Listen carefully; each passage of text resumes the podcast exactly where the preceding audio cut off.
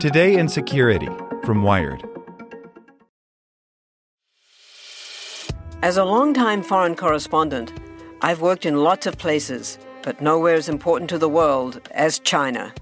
I'm Jane Perlez, former Beijing bureau chief for the New York Times. Join me on my new podcast, Face Off US versus China, where I'll take you behind the scenes in the tumultuous US China relationship. Find Face Off wherever you get your podcasts. Want to learn how you can make smarter decisions with your money? Well, I've got the podcast for you. I'm Sean Pyles, and I host NerdWallet's Smart Money Podcast. Our show features our team of nerds, personal finance experts in credit cards, banking, investing, and more. And they'll help you make the most of your money while cutting through the clutter and misinformation in today's world of personal finance. You'll get clarity on strategies to help you build your wealth, invest wisely, shop for financial products, and plan for major life events. Listen to NerdWallet's Smart Money Podcast wherever you get your podcasts. Welcome to the spoken edition of Wired. How Russian Facebook ads divided and targeted U.S. voters before the 2016 election by Issie Lapowsky. When Young Mie Kim began studying political ads on Facebook in August of 2016, while Hillary Clinton was still leading the polls, few people had ever heard of the Russian propaganda group Internet Research Agency. Not even Facebook itself understood how the group was manipulating the platform's users to influence the election. For Kim, a professor of journalism at the University of Wisconsin Madison, the goal was to document the way the usual dark money groups target divisive election ads online, the kind that would be more strictly regulated if they appeared on TV. She never knew then she was walking into a crime scene. Over the last year and a half, mounting revelations about Russian trolls influence campaign on Facebook have dramatically altered the scope and focus of Kim's work. In the course of her six week study in 2016, Kim collected mounds of evidence about how the IRA and other suspicious groups sought to divide and target the U.S. electorate in the days leading up to the election. Now, Kim is detailing those findings in a peer reviewed paper published in the journal Political Communication. The researchers couldn't find any trace in federal records or online of half of the 228 groups it tracked that purchased Facebook ads about controversial political issues in that six week stretch. Of those so called suspicious advertisers, one in six turned out to be associated with the Internet Research Agency, according to the list of accounts Facebook eventually provided to Congress. What's more, it shows these suspicious advertisers predominantly targeted voters in swing states like Wisconsin and Pennsylvania. I was shocked, says Kim, now a scholar in residence at the Campaign Legal Center, of the findings. I sort of expected these dark money groups and other unknown actors would be on digital platforms, but the extent to which these unknown actors were running campaigns was a lot worse than I thought. To conduct her research, Kim solicited volunteers to install a custom built ad tracking app on their computers. Kim describes the software as similar to an ad blocker, except it would send the ad to the research team's servers rather than block it. Kim whittled the pool of volunteers to mirror the demographic, ideological, and geographic makeup of the United States voting population at large. She ended up with 9,519 individuals altogether who saw a total of 5 million paid ads on Facebook between September 28th and November 8th, 2016.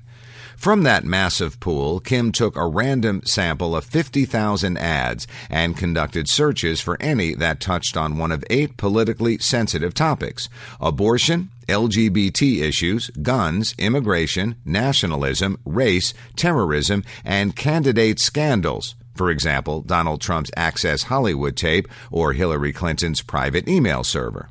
After throwing out ads placed by the candidates, or super PACs, the researchers were left with 228 individual groups. Kim then returned to the larger pool of 5 million issue based ads to find all of the ones associated with those groups. In total, groups that had never filed a report with the Federal Election Commission placed four times as many ads as groups that had. Until now, the FEC has failed to enforce rules about political ad disclosures online and only recently voted to expand those disclosure requirements.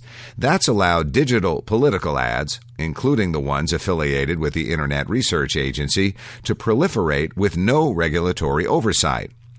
Kim's research showed that, in fact, these unregulated ads made up the majority of issue based ads on Facebook during the course of her study. Facebook did not provide a comment before publication. Among the groups that were not associated with any FEC records, Kim went on to differentiate between run of the mill dark money groups, think nonprofits and astroturf groups, and what she called suspicious groups. The latter had Facebook pages or other landing pages that had been taken down or hadn't been active since Election Day. These suspicious groups also had no IRS record or online footprint to speak of at all. Some groups we were never able to track who they were, Kim says. Of the 228 groups running divisive political ads, Kim classified 122 as suspicious. Then, in November of 2017, the House Intelligence Committee threw Kim a clue, releasing some of the Internet Research Agency's ads Facebook had turned over. Kim ran the House's list against her own and found that one out of every six suspicious advertisers she'd tracked was linked to the IRA. Over the last few months, Kim says she spent lots of weekends poring over these ads. It was pretty depressing, she says. One ad shared by multiple suspicious groups read, Veterans before illegals. 300,000 veterans died waiting to be seen by the VA. Cost of health care for illegals 1.1 billion per year. The second part of Kim's research focused on who exactly these unregulated ads, including both standard dark money ads and Russian ads, targeted. She found that voters in Pennsylvania, Virginia, and Wisconsin, all states with tight races, were the most targeted. Specifically, voters in Wisconsin were targeted with gun ads about 72% more often than the national average. She also found that white voters received 87% of all immigration ads. It makes sense that swing states would be more heavily targeted overall leading up to an election, and Kim didn't analyze the Russian trolls' targets independently from the other unregulated ads, given the small sample size of 19 groups. The aspect of her research that bothered Kim the most is that some of these groups could have been stopped, or at least discouraged, by stricter campaign finance laws. For instance, 25% of all the ads contained a message that mentioned Trump or Clinton by name. If those ads had appeared on television during the same time, they'd be considered electioneering communications, meaning they'd have to include a disclaimer about who paid for the ad and disclose to the FEC the source of their funding. Online, anything goes. I think the biggest issue here are the loopholes, Kim says. There's no adequate law that addresses social media platforms.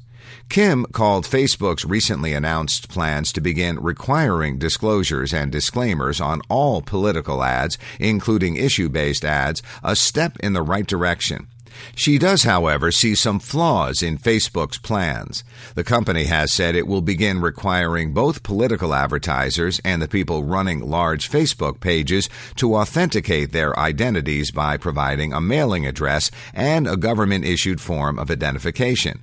But Kim notes that many of the pages in her research were not large at all. Instead, they appeared to be small pages linked to other small pages, all of which ran identical ads. In one case, four separate suspicious pro Trump pages all ran the same ad that read, Support Second Amendment? Click like to tell Hillary to keep her hands off your guns. The next phase of Kim's research will focus on analyzing those networks. Ultimately, though, Kim's work suggests a sort of inevitability about the Internet Research Agency's actions, given the United States' lax campaign finance laws. It also shows that while the agency's ads were divisive and at times despicable, there were other dark money groups on Facebook spreading similar messages, and far more of them. And they were doing it in a way, for now at least, that's totally legal. It raises a crucial question about political divisiveness in America. Who's the bigger threat, Russian trolls or ourselves? Want to learn how you can make smarter decisions with your money? Well, I've got the podcast for you. I'm Sean Pyles, and I host NerdWallet's Smart Money Podcast. Our show features our team of nerds, personal finance experts in credit cards, banking, investing, and more. And they'll help you make the most of your money while cutting through the clutter and misinformation in today's world of personal finance. You'll get clarity on strategies to help you build your wealth, invest wisely, shop for financial products, and plan for major life events. Listen to NerdWallet's Smart Money Podcast wherever you get your podcasts.